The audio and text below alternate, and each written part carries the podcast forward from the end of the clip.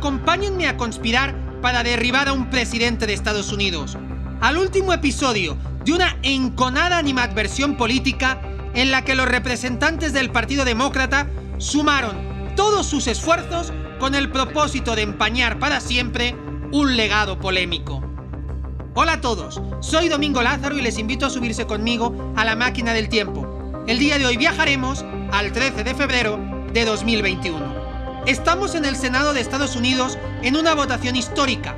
El expresidente Donald Trump se enfrenta a su segundo juicio de destitución, un proceso que los estadounidenses conocen por impeachment, algo nunca visto en la historia del país norteamericano, donde jamás se había acusado dos veces al comandante en jefe de la nación. Las espadas están en alto y el resultado es todavía incierto. Parece que la posición de los demócratas parte con ventaja, pero en los últimos días han surgido dudas entre algunos republicanos rebeldes. En el aire flota la convicción de que no se vota el despido de un presidente en ejercicio, ya que este abandonó su cargo hace varias semanas, sino que se vota dañar para siempre el legado político de un polémico expresidente que ha tenido la habilidad de molestar a propios y extraños. La génesis de esta votación se inicia un mes atrás, cuando el 11 de enero los servidores públicos David Ciciline, junto con Jamie Roskin y Ted Lieu, presentaron su acusación contra Donald Trump por incitación a la insurrección, al instar a sus partidarios a marchar contra el Capitolio. La acusación insistía en que Trump había cometido faltas y delitos graves, amenazando la integridad del sistema democrático, lo que lo convertía en un problema para la seguridad nacional, la democracia y la constitución, por lo que había que impedirle completar su mandato. Dos días después, el 13 de enero, se aprobó el juicio por una mayoría clara de 232 votos a favor contra 197 votos en contra.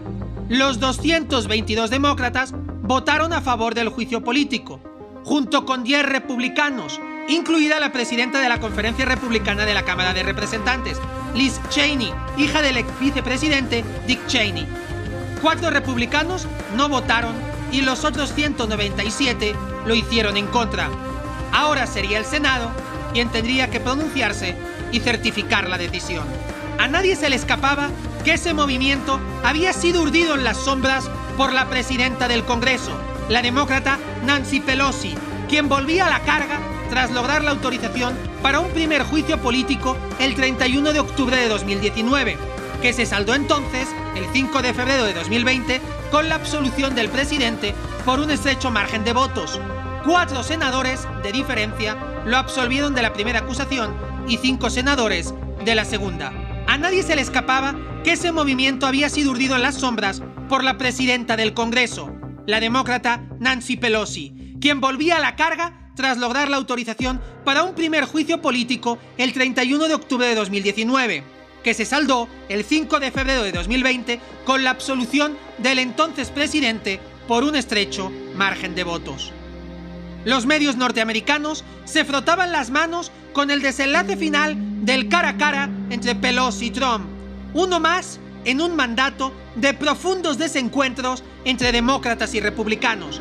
No en vano, el 13 de enero día de la aprobación del segundo juicio de destitución por parte de la Cámara de Representantes, Nancy repitió el traje negro de cuello alto, acompañado de un collar de oro en relieve con el que intentó acabar con Trump por primera vez, lo que hizo que la prensa se rindiera a sus pies y lo llamara el traje del impeachment. La votación fue respondida en un comunicado por Trump considerándola la mayor caza de brujas en la historia del país. Hasta la fecha, Solo ha habido cuatro precedentes de destitución de presidentes en Estados Unidos. Andrew Johnson, quien fue destituido en 1868 debido a una serie de tensiones tras tomar el poder después del asesinato de Lincoln. Bill Clinton, que consiguió eludir la destitución en 1998 por perjurio y obstrucción a la justicia a raíz del caso Lewinsky. Y Richard Nixon, que dimitió antes de su segura destitución tras el caso Watergate en que se descubrieron sus maniobras para espiar al Partido Demócrata. Donald Trump es el cuarto de ellos y como se encargan de recalcar los periodistas, el primero en enfrentar dos veces este juicio. Los representantes hacen su entrada en la asamblea. Se respira la tensión. Nadie sabe qué pasará. Y tampoco si el resultado permitirá cesar a un presidente que en la práctica ya no puede ser cesado por haber expirado su mandato. En la bancada demócrata se sabe y conoce que es su última oportunidad de manchar el historial de servicio del líder republicano y sobre todo de inhabilitarle a futuro, pues a pesar de su reciente derrota, Donald Trump continúa siendo un rival temido y temible. Para tumbar el legado de Trump se necesita una mayoría de dos tercios de la Cámara, 67 votos en total, y según un artículo publicado por The Washington Post el 1 de febrero, la destitución estaba cercana. 40 senadores, 39 demócratas y uno independiente apoyaban la condena. 37, todos republicanos, se oponían. 21, 8 demócratas, 1 independiente y 12 republicanos indicaban que estaban abiertos a la condena. Y dos, uno demócrata y otro republicano, no hicieron comentarios sobre su postura.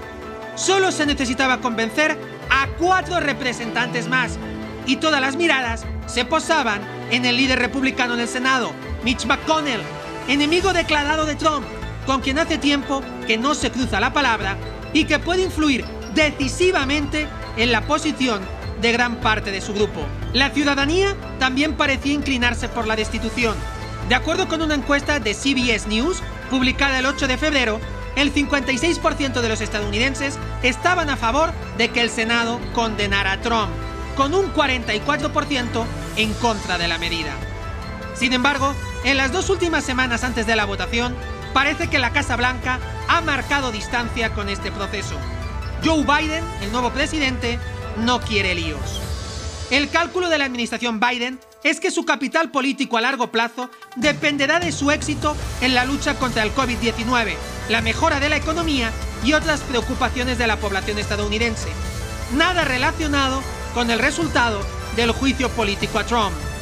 Ahora, el presidente necesita un partido demócrata unido, sin grietas, y sabe que lo que se decida en el Senado puede ser un distractor de efectos no deseados. Se inicia la votación. Algunos senadores republicanos se unen a los demócratas, votando a favor de la destitución. Ahí están Richard Burr de Carolina del Norte, Bill Cassidy de Luisiana, Susan Collins de Maine, Lisa Murkowski de Alaska, Mitt Romney de Utah, Ben Sasse de Nebraska y Patrick Toomey de Pensilvania. Pero parece que los demás no quieren participar en este baile de máscaras. El líder del grupo, Mitch McConnell, no se une a los conjurados, enviando un mensaje a sus compañeros sobre la conveniencia de pasar página. McConnell, un hábil político capaz de sublimar sus instintos para sobrevivir entre un nido de conspiradores, sabe que sus votantes son fervientes seguidores de Trump, por lo que condenar al expresidente es una acción política de alto riesgo. Finalmente, el resultado se decanta del lado de Trump, siendo absuelto por el Senado a pesar de perder la votación, con 57 senadores a favor de la acusación y 43 en contra. Trump se salva nuevamente y ya puede respirar tranquilo. El camino queda allanado para su regreso. No lo tendrá fácil. Tras haber perdido la Cámara de Representantes, la Presidencia y el Senado en apenas dos años, son muchos los que en el bando republicano recelan de su candidatura y piensan en una renovación. Pero no es menos cierto que su retorno causa todavía más intranquilidad en el seno demócrata, siendo la pesadilla de Nancy Pelosi y quizás, con el tiempo, de la actual vicepresidenta Kamala Harris.